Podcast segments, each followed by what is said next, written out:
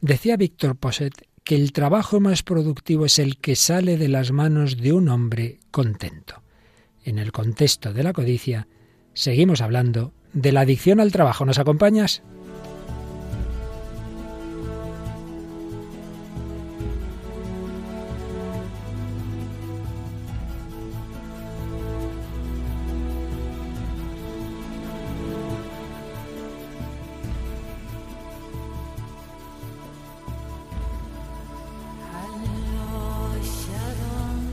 El hombre de hoy y Dios, con el padre Luis Fernando de Prada.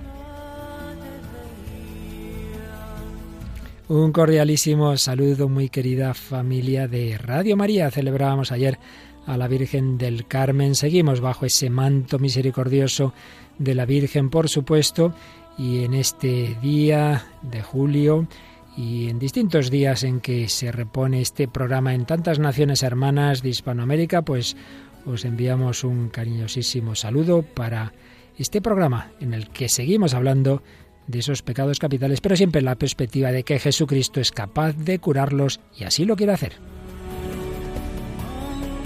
Y como os decíamos la semana pasada, tenemos a nuestra compañera más habitual, Paloma Niño, unos días de vacaciones que han aprovechado para visitar a una hermana suya médica en Chile. Así que la saludamos si nos está escuchando desde allí pero tenemos un refuerzo de lujo, Mónica Martínez Ramos. ¿Qué tal, Mónica? Pues muy bien, padre. Aquí eh, de regreso a Radio María y feliz como una lombriz siempre. Claro que sí, se nos va Paloma de vacaciones y vuelve Mónica de la primera etapa. Esto es lo que tiene el verano. De las suyas. Y como ya el día pasado le dijimos a Iciar que no podía faltar Iciar Muguerza, aquí la tenemos. Hola Iciar, ¿qué tal? Hola padre y hola Mónica y hola Paloma desde el otro hemisferio. Y a todos los oyentes, y a todos los oyentes, perdón. a tus muchos admiradores y amigos seguro que les mandas un saludo especial. ya me ha vuelto a poner colorada. bueno, bueno, tú tranquila. Pues sí, sí, porque además que dadas las circunstancias, Paloma fuera, Mónica que acaba de llegar, le hemos pedido a la pobre Iciar que nos haga casi todo el trabajo, sí, Mónica. Sí, sí, la hemos dejado solita, pero bueno, ella, ella, es muy capaz. Casi solita, pero es muy capaz, en efecto. Bueno, pues vamos a seguir hablando de la codicia, pero en ese matiz que empezábamos el día pasado, y es que debajo de cosas aparentemente buenas, como es, bueno, aparentemente no, verdaderamente buenas, como es el trabajo, a veces se ocultan pues cosas no tan buenas como puede ser la adicción al trabajo.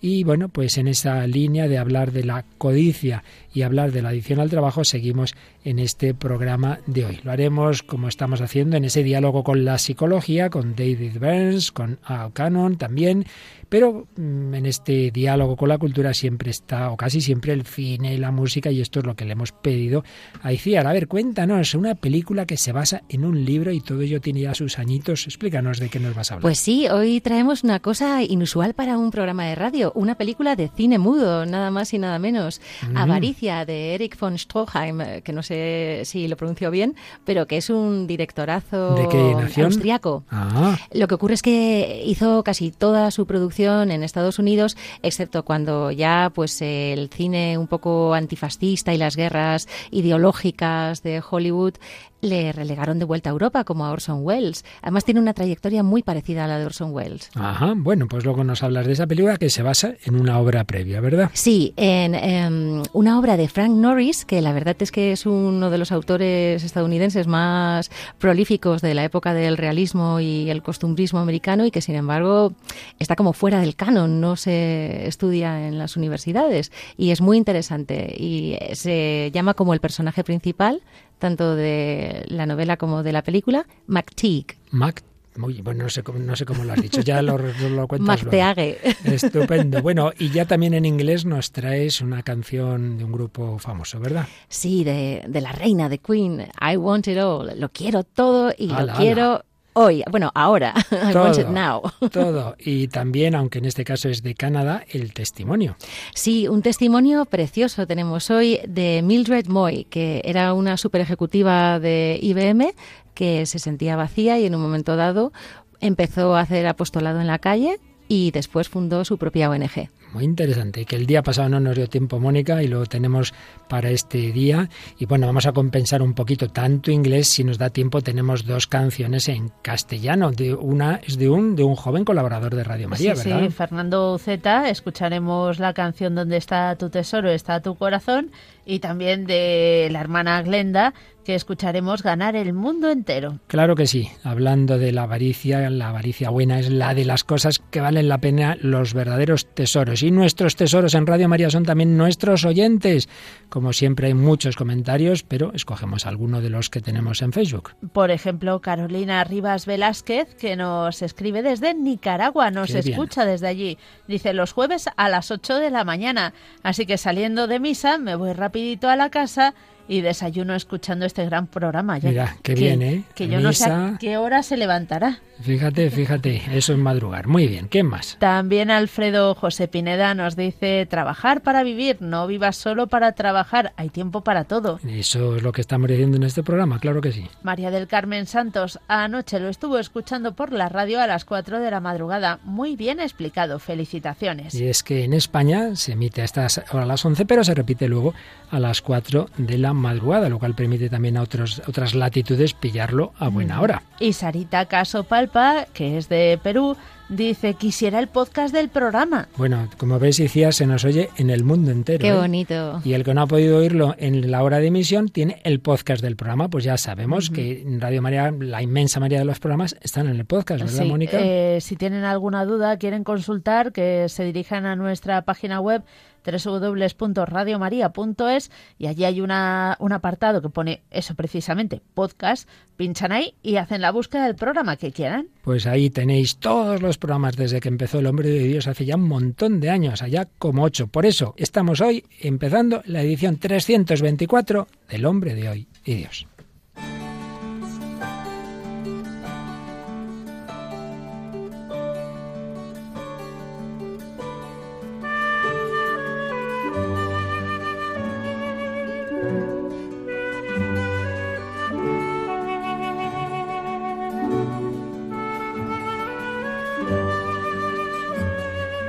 Pues estamos viendo algo sobre la adicción al trabajo y lo que hay debajo de ella.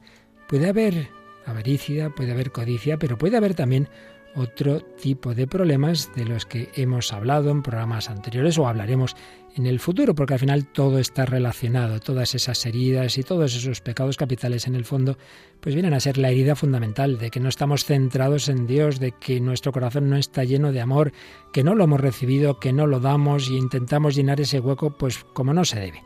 Bueno, pues profundizando en qué puede haber debajo de la adicción al trabajo, nos están ayudando un librito, Anhelos del Corazón, de dos psicólogos de Estados Unidos, Wilkie Au y Noreen Cannon. Y vamos a ver, ellos señalan algunas posibles explicaciones, que en último término cada caso pues habría que ver, ¿verdad? Raíces de adicción al trabajo que pueden estar escondidas en nuestro inconsciente.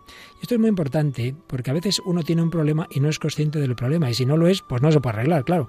El primer paso para solucionar cualquier problema es ser consciente de él y como muchas veces hacemos cosas por motivos no conscientes, motivos inconscientes, hay que ver hay que pedir luz al Señor y a veces nos puede ayudar una persona, un director espiritual o en algunos casos incluso pues un psicólogo. Bien, pues nos señalan posibles raíces inconscientes de la adicción al trabajo. Una, problemas de ansiedad y autoestima. Y distinguen, y me parece interesante, en ese impulso irrefrenable de trabajar, distinguen dos fuentes de ansiedad. Una la llaman ansiedad ontológica. ¿Qué viene a ser? Hombre, pues que todos los seres humanos somos criaturas, todos somos vulnerables. Todos sabemos que hay amenazas a nuestra vida, a nuestro bienestar, pues claro, miedo a los extraños, miedo a las catástrofes naturales, a las enfermedades, a un accidente. Bueno, eso es inevitable.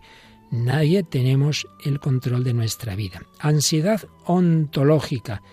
Entonces intentamos solucionar eso, intentamos asegurar nuestras vidas adquiriendo más y más poder, autosuficiencia, con más dinero, más posesiones, tenemos más control, quedamos más protegidos, pero no hay cantidad suficiente de dinero ni de poder que jamás pueda garantizar nuestra seguridad. Yo siempre me acuerdo del creador de Apple, Pues hombre, con muchísimo dinero, en un país con una sanidad súper desarrollada, nada pudo impedir que un cáncer se lo llevara en poco tiempo.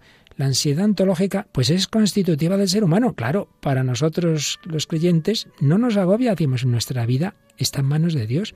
Dios sabe más. Hay una providencia.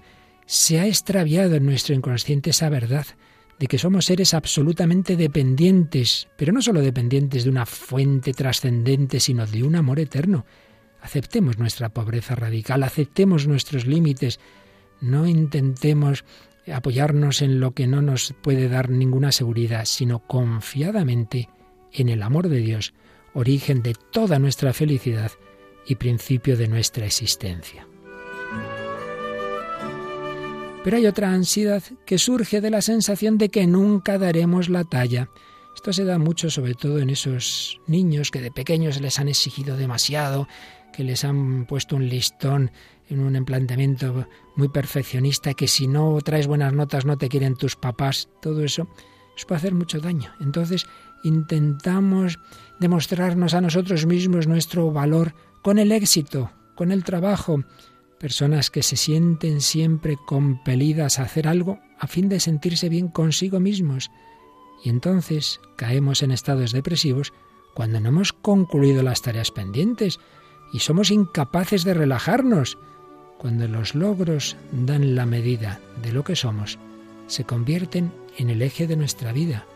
Nos sentimos empujados continuamente a hacer más y más cosas, las experiencias llegan a valorarse en la medida en que se subordinan al trabajo, pero no por su valor intrínseco. Por ejemplo, uno no se socializa por el mero hecho de disfrutar de la amistad, sino para hacer contactos. Y las vacaciones son solo para coger más fuerza y luego trabajar todavía mejor. Si uno es su trabajo, entonces cuando no se trabaja, no se es, lo cual es realmente trágico. También está debajo, de, o puede estar de ese adicional trabajo, esos desiertos de asertividad, si nunca nos han animado, nunca nos han dicho que hacemos las cosas bien. La duda puede provocar intentos desesperados de captar la atención y la afirmación ajenas. Ahora verán, se lo voy a demostrar.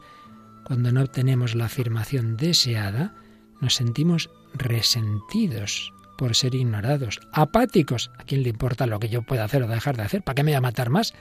Inadecuados, soy un don nadie, nunca seré lo bastante bueno. Si no obtenemos un eco positivo de nuestros compañeros, pronto nos asalta una duda que puede provocar reacciones de desaliento o de parálisis. No vale la pena molestarse. Yo lo dejo. Más raíces inconscientes, pues una tremenda, la huida del yo.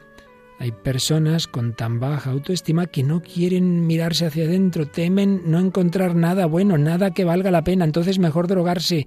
Si no es con la droga física, pues será con la droga del trabajo. Parar, no parar, no parar, estar siempre ocupados para eludir un doloroso encuentro cara a cara con uno mismo y con los demás.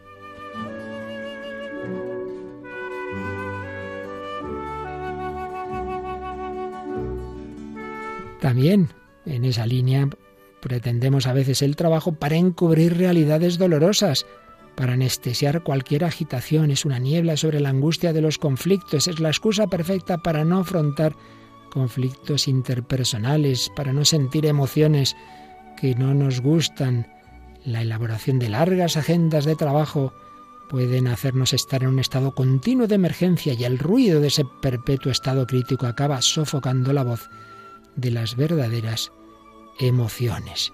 En fin, podríamos seguir y luego añadiremos algo más, pero creo que es suficiente para que nos demos cuenta de cómo debajo de ese trabajar demasiado, que a veces solo se ve como positivo, fíjate qué persona tan trabajadora, tan buena, puede haber raíces inconscientes nada sanas que en realidad indican poca confianza en el amor de Dios y poner nuestra estima no en lo que somos ante Él, sino en los logros, en los éxitos humanos.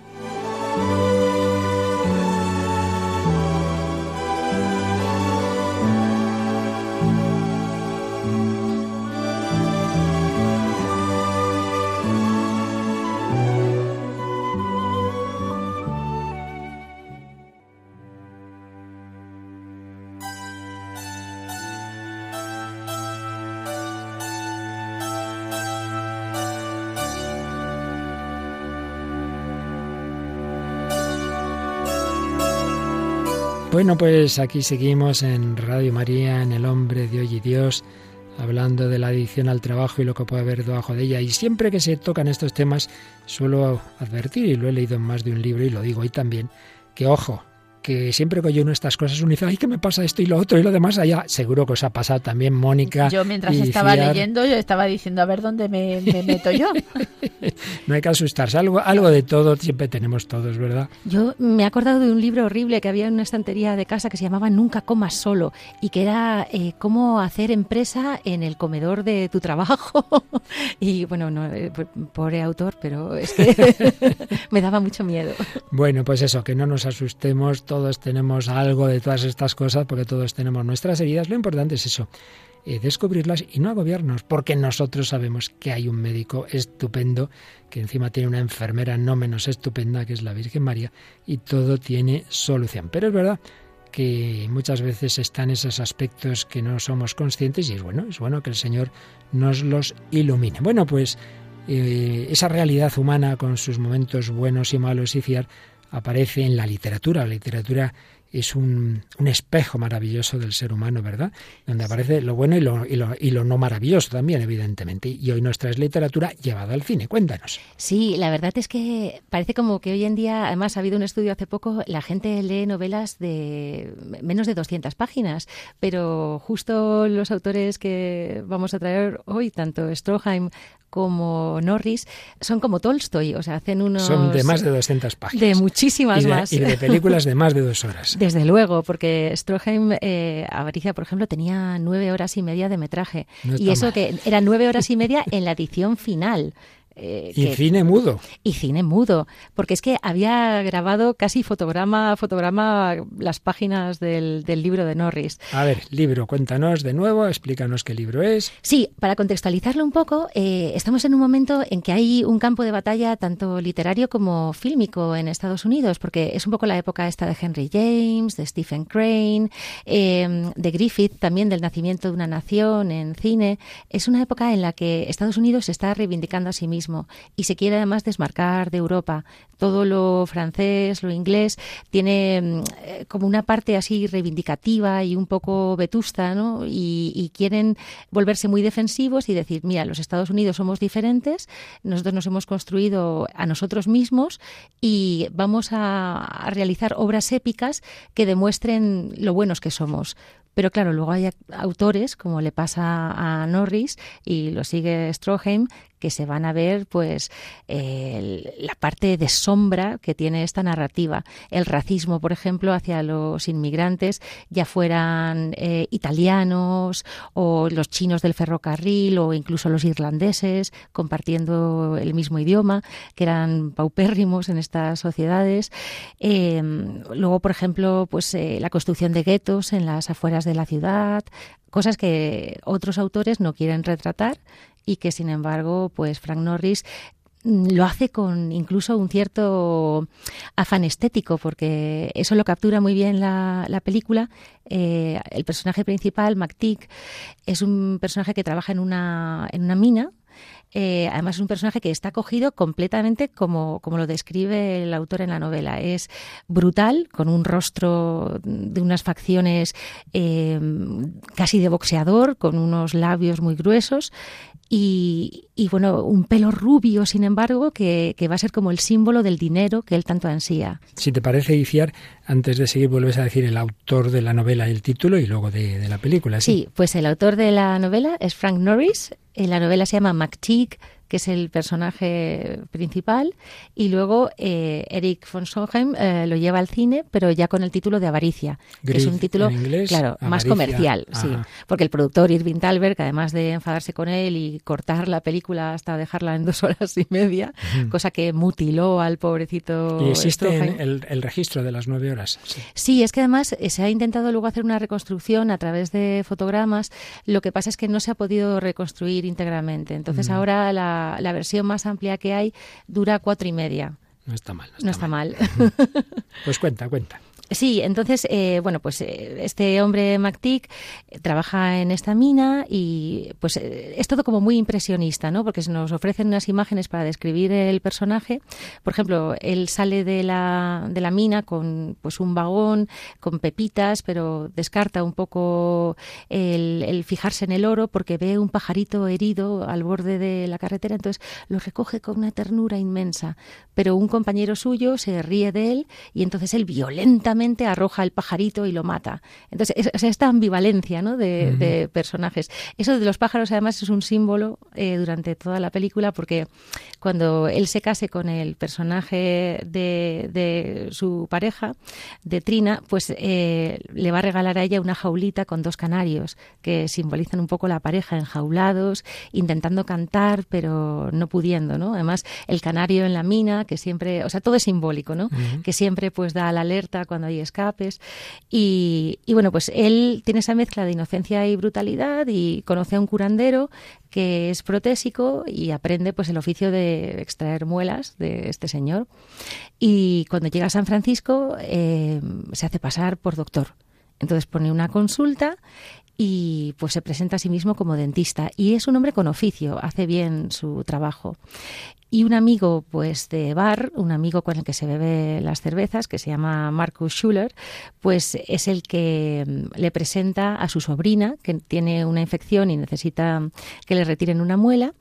Y entonces pues se va este señor, el tío, a, beber algo al bar mientras le hacen la intervención a su sobrina y el personaje de McTeague tiene que, que ponerle una anestesia para poder, claro, tiene que dormirla para poder extraerle la pieza. Y entonces son unos fotogramas tremendos, completamente expresionistas, en los que él, cuando ve el rostro de ella así aletargado, dormido por la anestesia, quiere besarla, pero sabe que moralmente eso está mal, lucha consigo mismo, pero se va acercando brutalmente cada vez más hacia la boca de ella. Y, bueno, pues luego, claro, empieza un cortejo, empiezan a salir juntos después de eso. Em, además, eh, son unas escenas porque pasean por un malecón que está lleno de sumideros, de alcantarillas. Se sientan a, pues tocar música con una especie de acordeón encima de la alcantarilla donde hay ratas muertas. O sea, es que todo es de un simbolismo exagerado. Y, y la chica esta Trina, en la propia consulta de MacTic, ha comprado un billete de lotería por un dólar y le han tocado 5.000 dólares, que en esa época era una absoluta fortuna, 100 piezas de oro. Y, bueno, pues claro, el tío cuando piensa que ha desaprovechado la oportunidad de casarse con ella y de que esa fortuna fuera suya, se envenena contra la pareja hasta el punto de que denuncia la práctica de dentista fraudulenta del personaje de McTeague. Eso les sume en la miseria porque les cierran la clínica y entonces, pues empieza por una parte la codicia de ella absoluta, no quiere dar ni una de sus monedas de oro, le saca brillo como si fuera el tío Gilito, escucha el tintineo, sueña con ella, se ven unos sueños que parecen de Luis Buñuel, con una mano acariciando monedas. Y, y luego, por otra parte, eh, pues claro, el personaje de él eh, no tiene ni para comer, o sea, ella no quiere comprarle ni proteína. Hay un momento en el que le dice que necesita comer carne para poder trabajar y ella se va pues a lo más tirado, al, carnicero más repugnante y compra un cordero putrefacto, unas eh, costillas de un cordero putrefacto porque no quiere gastarse ni siquiera un dólar. Y, por ejemplo, tampoco le da para una carroza para poder volver a casa un día de tormenta y él vuelve empapado a casa. Entonces, o sea, es una convivencia mm, y sin embargo tienen todo ese dinero en un arcón. Y tengo un extracto del libro. Si te parece, escuchamos un poquito, dado que no hay diálogo, puesto que era cine mudo, pero sí ponían música, ¿verdad? Sí, sí, sí. Escuchamos un, poquito de la, de la banda sonora de, de Gris, de Avaricia, esta famosa película.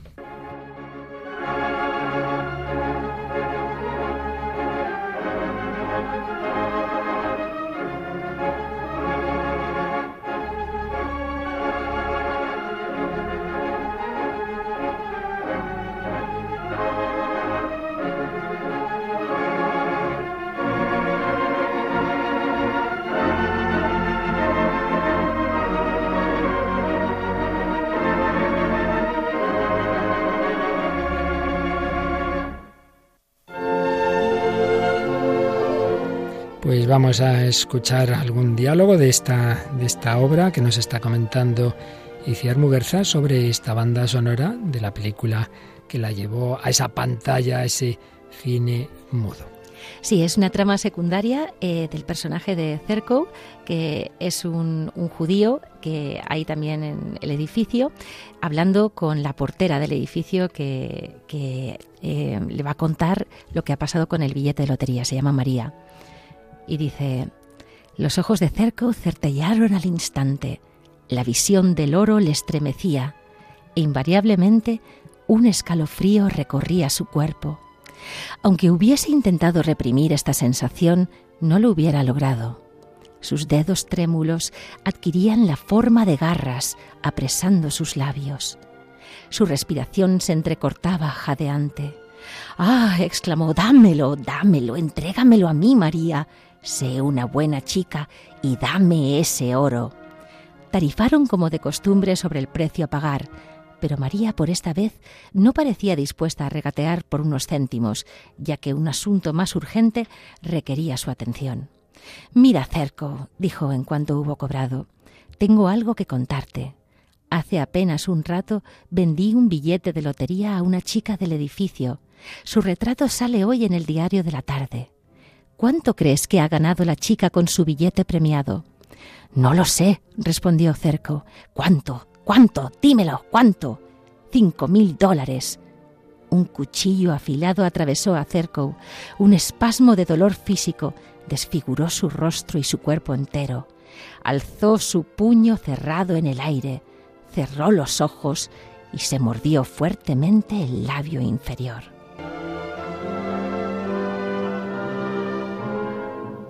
Bueno, bueno, ¿cómo reís aquí estas dos muchachas? Es que me estaba metiendo tanto en el personaje como lo estaba interpretando eh, Isiar, que, yo me estaba mordiendo el labio. Yo casi me estaba asustando y a ver si coge un, un cuchillo y no quiere echar de la radio. No, no, no, es un cuchillo metafórico.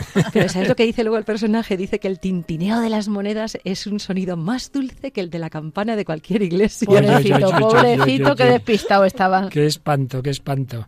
Bueno, pues ciertamente es codicia, avaricia, es de todo, ¿eh? En su punto más álgido.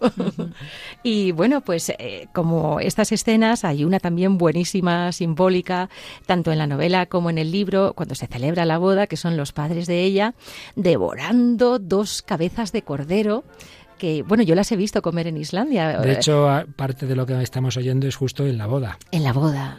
Y es que, bueno, la boda además, cuando está oficiando el sacerdote y ya pues van a dar el consentimiento y tal, eh, mientras pues están con el ramo de flores, los niños correteando por ahí, se ve un plano increíble de la ventana de la casa donde se celebra, que es la misma casa que servía para la consulta de dentista y pasa primero un ataúd lentamente, entonces es plano de ataúd, contraplano de la boda, contraplano del sacerdote y luego el caballo del cortejo fúnebre, otra vez la novia, bueno, luego la carroza. animada, ¿eh, Madre mía, bueno, desde luego, pero que no se asusten nuestros nuestros oyentes que no sé la película, pero el programa tiene final feliz seguro. Es que esto es el mundo, pero pero hay alguien que ha vencido al mundo. Ahora, sin duda, decía si este director hubiera tenido los medios de ahora, hubiera hecho un peliculón, ¿eh? porque fíjate con ese cine mudo, ¿no? Y qué, qué, capacidad, qué simbolismo, por ejemplo, esto que acabas de contar. Por un lado la boda y por otro lado el cortejo fúnebre, qué simbolismo. Yo es que animo a toda la gente joven que no ve películas en blanco y negro o que no se atreve con una película muda porque piensa que es aburrida, a meterse en YouTube, que se puede ver la película, bueno, con subtítulos en italiano o en el Internet Archive, que es archive.org, que se puede ver con subtítulos en castellano porque de verdad que les va a gustar. Bueno, Mónica, pues tomamos nota, ¿eh? Yo sí, tomo nota, a ver si soy capaz, pero antes me tengo que leer el final a ver si acaba bien. Bueno, pues si, si os parece, para que tengamos algo bueno y no nos quedemos con lo negativo, no sé si Ciar nos querías contar algo más de esta, de esta obra. Bueno, es que eh, el realismo de Norris, él tenía una metáfora muy bonita que decía que todos estos dramas, en realidad, se pueden simbolizar en una taza de té rota. Que él lo que quería era meterse en el salón de la gente y ver la vida cotidiana y explorar cómo vive la gente, pues eh, su dramatismo de no llegar a fin de mes, de no, que es algo muy actual, porque es mm. que hoy en día es el cristiano con las deudas también de padre, perdónanos, pues las ofensas, las deudas. Entonces esto no nos pilla tampoco tan tan lejos o, creemos en este primer mundo que no nos pilla tan mm. lejos, pero es una persona que es positivo, o sea, no es un autor negativo. Mm. Encuentra belleza incluso en la miseria. Y yo por eso también animo a que lo lean, porque a ver si voy a haber disuadido sin querer. Venga, va, yo también lo veré. veré la película. Me has convencido. Vale. Bueno, y precisamente en el mundo de la empresa pues hay personas que siendo buenos profesionales, sin embargo eso se les queda corto y buscan otra cosa. Y además es curioso iniciar porque en tu larga trayectoria eh, trabajaste algún tiempo en la misma empresa que la persona cuyo testimonio nos traes, ni más ni menos que IBM. Sí, en IBM, pero bueno, yo en Irlanda. Ella, claro, ella es de Vancouver, ella es canadiense y yo, yo estaba en la parte de fábrica, pero ella estaba de, de ingeniera informática con dos carreras y, bueno, ¿Ella qué es? ¿Nos recuerdas? Sí, perdón, Mildred Moy. Cuéntanos. Sí, pues Mildred Moy es una chica mm, eh, pues de origen asiático pero ya afincada en Canadá desde hacía un par de generaciones. Y, bueno, pues eh, una persona con eh, pues bastante afición por los ordenadores, pero también una vis humanística. Se había hecho ya varias carreras, tenía un puesto muy bueno, con un salario estupendo, y sin embargo tenía pues un vacío interior, sentía pues que, que su vida no, no tenía significado. Y ella había crecido en un entorno católico y, bueno, pues eh, tuvo una experiencia de encuentro personal con Jesús muy fuerte y a raíz de, esa experiencia que le cambió la vida, pues perdió un poco el miedo a, la miseria, el miedo a la pobreza, el miedo a, a no vivir para ti, a no amasar tu propia fortuna y tu propio futuro y, entonces empezó en una iglesia, una parroquia de Vancouver, donde ella estaba con un apostolado que se llamaba Santa María de la Calle, St. Mary Street, que es un apostolado de contacto directo con las personas que te encuentras en la calle, que puede ser un homeless, puede ser una prostituta, puede ser eh, pues un chico que se ha escapado de adolescente de casa de sus padres. Y, y entonces, pues ella, además, en, a lo largo del tiempo cogió suficiente experiencia como para poder montar su propio apostolado basado en el de la parroquia original, que se llama el Catholic Street Mission, o sea, la misión católica de la calle.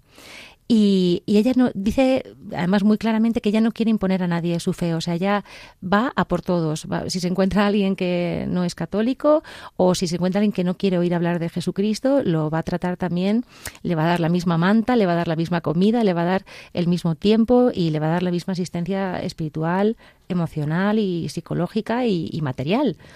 Pero claro, eh, luego el, amor que tiene ella por Dios, pues permea también las conversaciones y ha tenido muchísimo éxito entre prostitutas, por ejemplo. Entonces ha logrado varias conversiones y ha logrado sacar a mucha gente de la droga y en general de la calle. Y bueno, pues mm, ella dice que lo principal es el tiempo de escucha que hoy en día vamos todos corriendo, que no hay disponibilidad, no hay acercamiento y que todos podríamos hacer, cada uno en nuestra ciudad, lo que hace ella.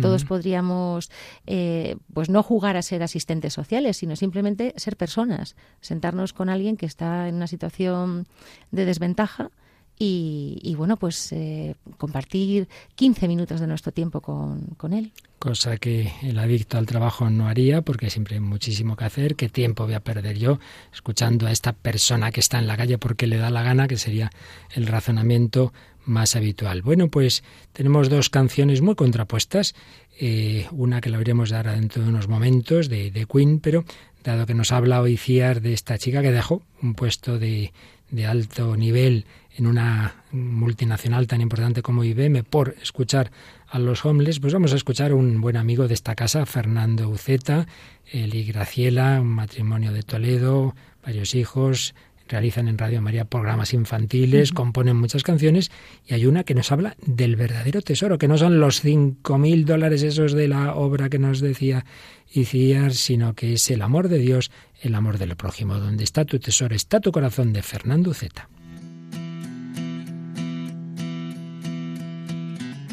Bienaventurados son los pobres de espíritu, pues de ellos es el reino de los cielos.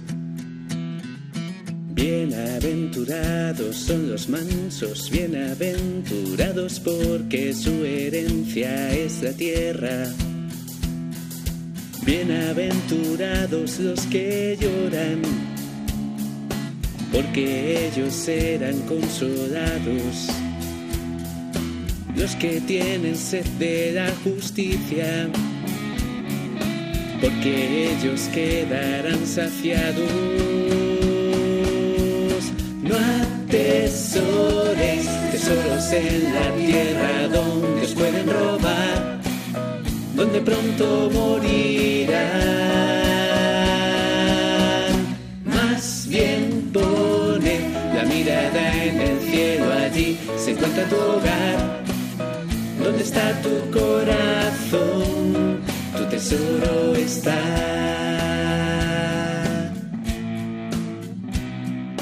Bienaventurados son los misericordiosos, porque ellos alcanzarán misericordia.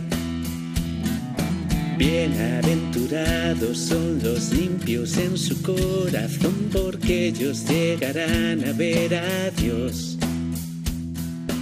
Los que trabajan por la paz, pues se llamarán hijos de Dios. Bienaventurados perseguidos, vuestro es el reino de los cielos.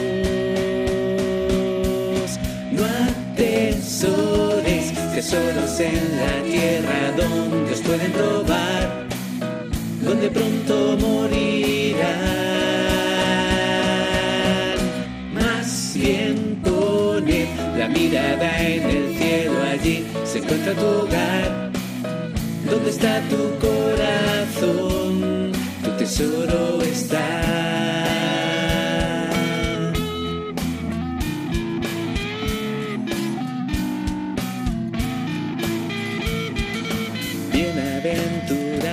Seréis cuando os insulten, os persigan de algún modo por mi causa Alegraos, regocijaos, vuestro premio es grande en el cielo, en el cielo.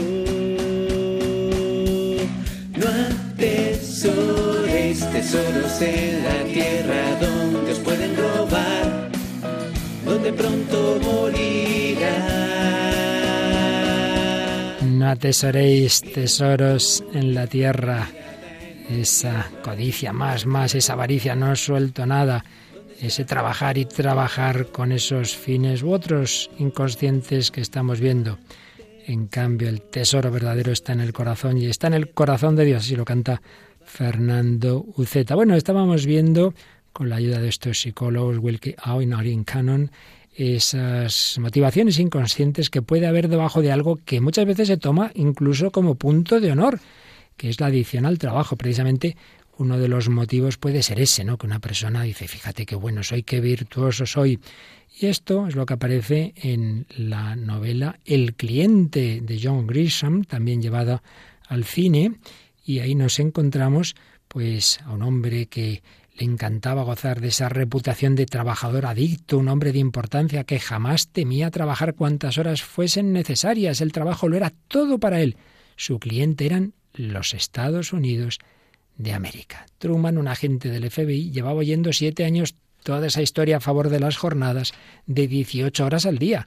Era el tema favorito de este hombre, hablar del mismo, de sus largas horas de oficina, de su cuerpo que no tenía necesidad de sueño.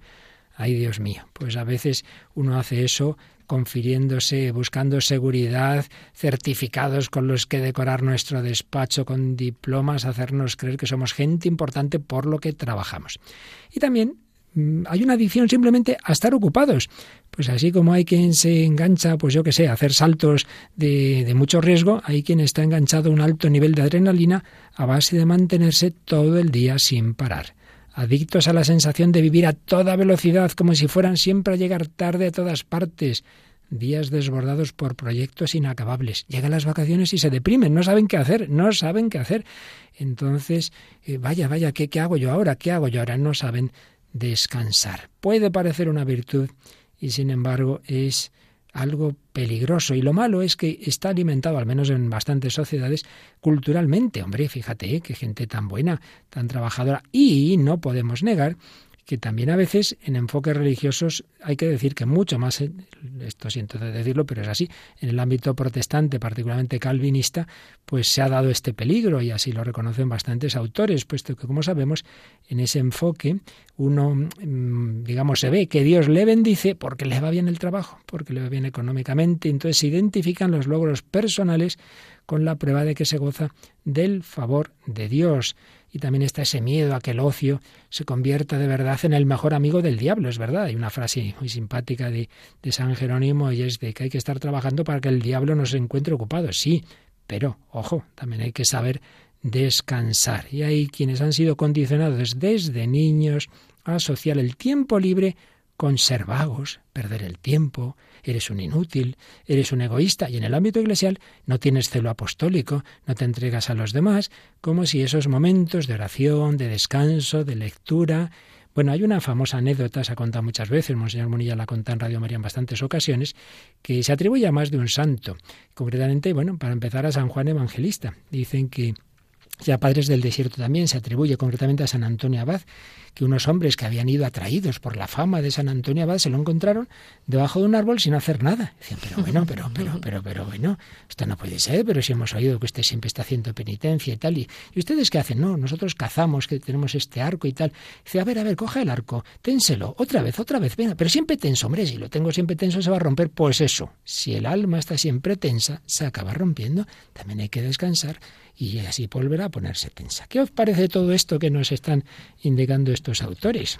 Pues eh, me parece que es muy aplicable y que todos debemos reflexionar, porque como decía bien al principio del programa, eh, algo algo siempre eh, puede ser nuestro, bueno, que tengamos un puntito que mejorar, ¿no? Encontrarlo y sin grandes agobios, pues intentar ponerle remedio. Sin duda. Y tú, decías que has estado en bastantes ámbitos laborales. ¿Qué puntos de los que hemos mencionado has, visto más, te han resonado más, no?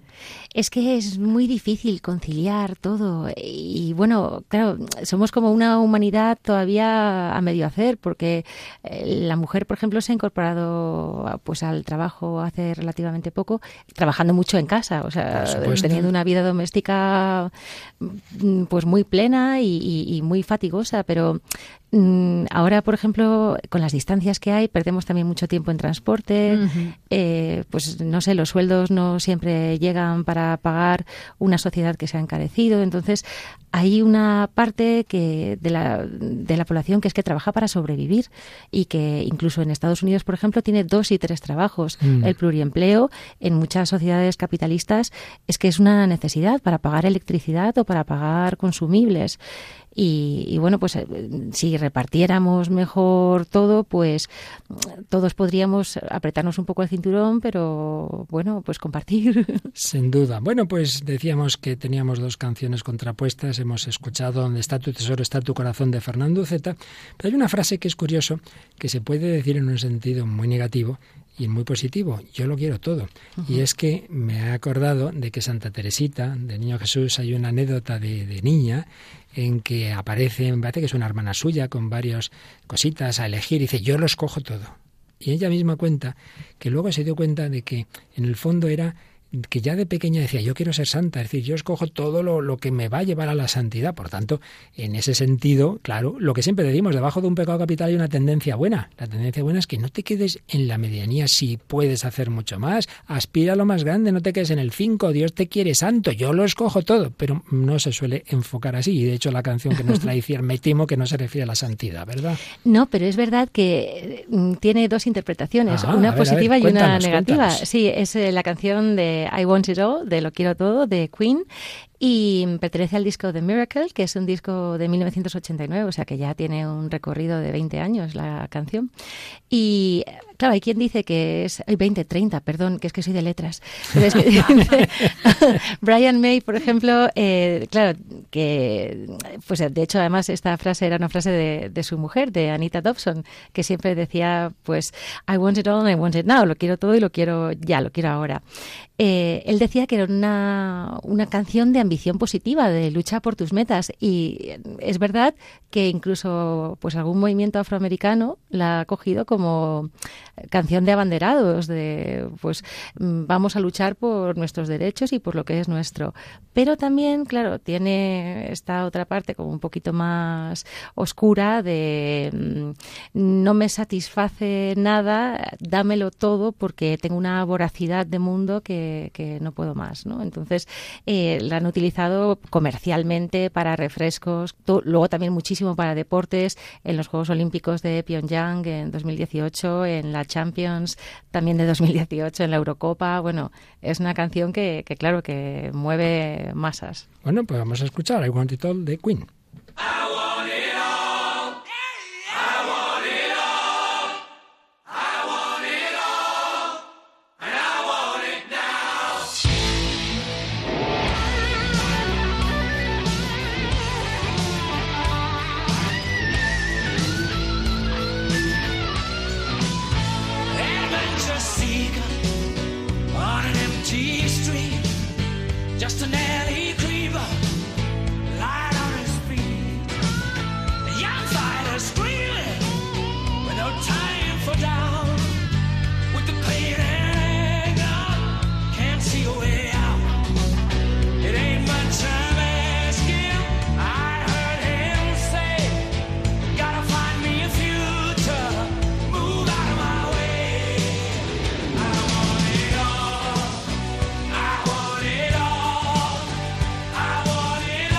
Soy un buscador de aventuras en una calle vacía, soy un merodeador de callejones y soy ligero de puntas de los pies. Soy un joven luchador que grita y que no tiene tiempo para dudar. No veo la salida entre el dolor y el miedo. No es mucho lo que estoy pidiendo. Tengo que sabérmelo montar fuera de aquí. Venga, gente, acercaos. Tengo que montármela muy bien. Saltad hasta que mováis el suelo. Tan solo dadme lo que es mío. ¿Me estáis oyendo? Dadme solo una señal. No es mucho pedir, a decir verdad.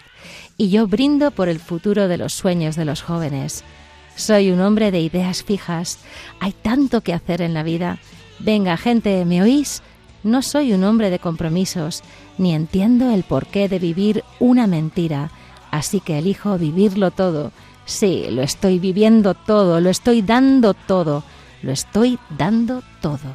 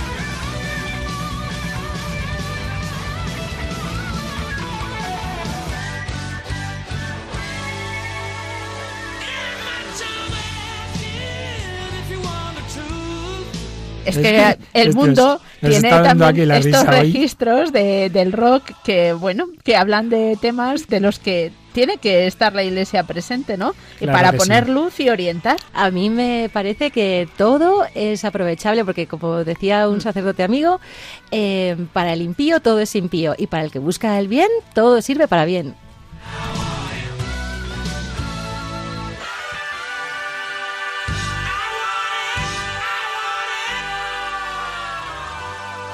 Pues como nos dice Iciar, lo cogemos en positivo como Santa Teresita. Yo lo escojo todo, esa ambición del bien, de la santidad, de buscar lo más positivo. Y eh, lo que también nos sirve para estar alerta de las cosas que nos pueden desviar de ese bien. Ya, eso bueno, pues tenemos que decir, tenemos que decir que hoy, pues en este itinerario que en este programa siempre tenemos de la oscuridad hacia la luz, pues ha predominado la oscuridad, pero el próximo día, que va a ser seguramente el último programa que dedicamos a este tema de la avaricia y la adicción al trabajo, para que Mónica no se nos quede con esta cara de susto que se le ha puesto hoy, ¿verdad, Iciar? Próximo día vamos a ponernos en clave positiva lo que nos ayuda a superar todo esto. Hoy diremos solo un par de cositas rápidamente, apoyados en este psiquiatra que ya mencionábamos el día pasado, David Burns, que habla mucho de que debajo de las depresiones y de tantos problemas, independientemente de que a veces haya problemas biológicos que hay que tratar con una medicación,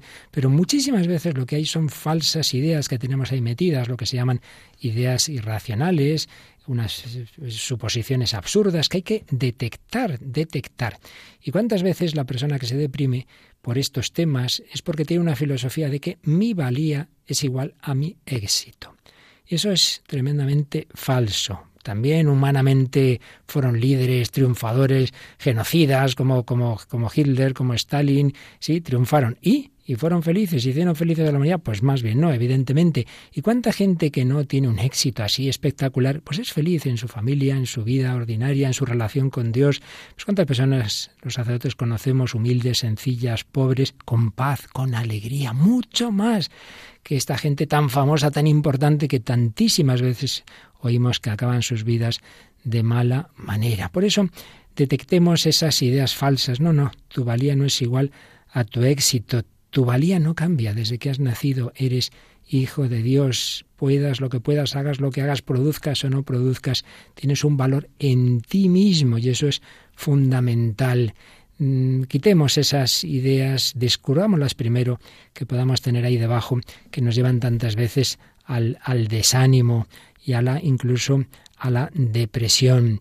También señala David Burns que mm, tenemos que discutir con nosotros mismos esos pensamientos negativos, irracionales e ilógicos que quitan la autoestima.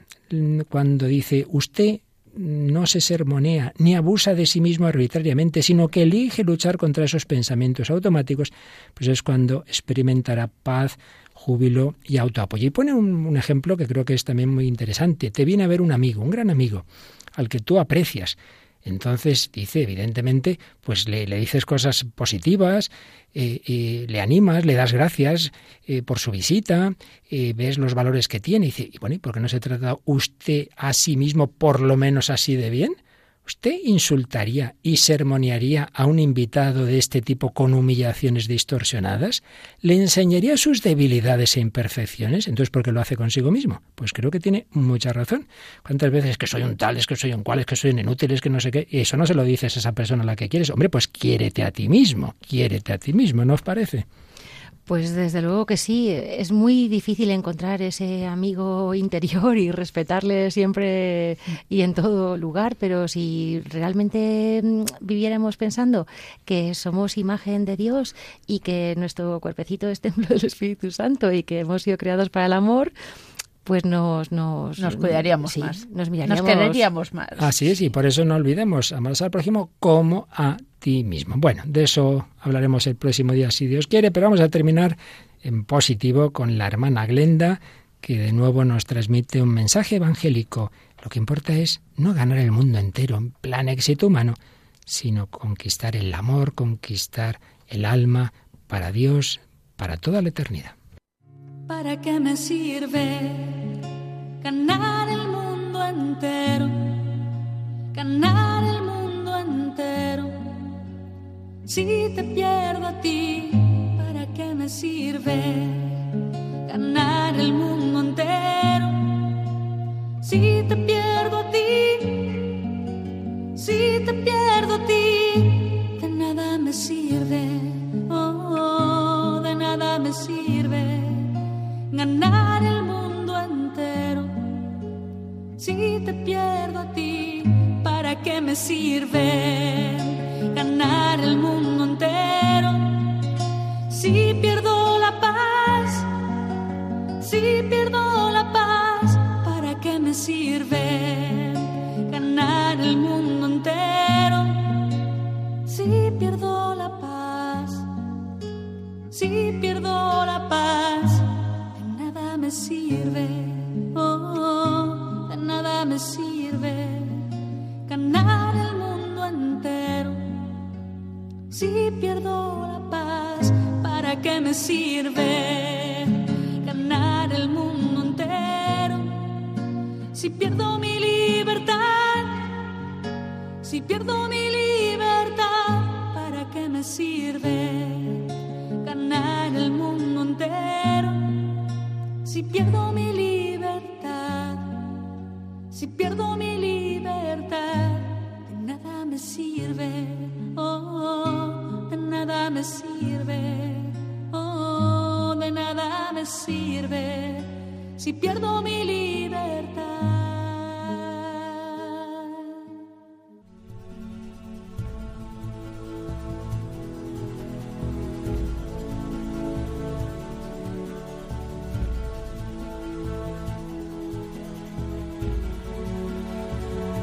¿De qué me sirve si mi alma se pierde, si no tengo la paz, si no tengo la alegría, si no tengo la libertad? ¿De qué me sirve tanto trabajo, tanto dinero, esa lotería, esos cinco mil dólares si acaban las cosas como acababan en la obra que hoy nos ha traído Iciar Muguerza? Bueno, muchísimas gracias, la recontratamos, ¿verdad? Sí, sí, sí. Tiene que volver, tiene que volver. Así que lo sentimos, hija, pero aquí te vamos a dar el verano. Pues estoy pasando el verano en mi vida en Radio María. ¿Cuánto nos alegra? Iciar Muguerza, muchísimas gracias. Mónica Martínez, que Hoy ocupas con mucha dignidad el lugar de Paloma Niño. Nos recuerdas también, como suele hacer ella, el correo del programa mm, para nuestros oyentes puedan hacer sus comentarios. Tienen que escribir a el hombre de hoy y Dios arroba radiomaria.es. Repetimos, el hombre de hoy y Dios arroba radiomaria.es, todo en minúsculas. Y ese mismo título del programa, El hombre de Dios, es el que si escribís en Facebook os llevará a nuestra página. Bueno, pues ahí os dejamos. El próximo día no os lo perdáis. Salimos de este laberinto con algunas claves para superar, para luchar, porque esto es toda la vida de lucha, ¿verdad? Estas adicciones y esa avaricia. Y bueno, recordamos que ahora llega un programa que nos eleva el espíritu, que nos lleva hacia Dios. Sí, y además eh, musical En Clave de Dios, que dirige Germán García Tomás compañero de esta Radio María España, que a todos os desea un feliz tiempo veraniego en el descanso del corazón de Dios. Que los bendiga hasta el próximo programa, si Él quiere.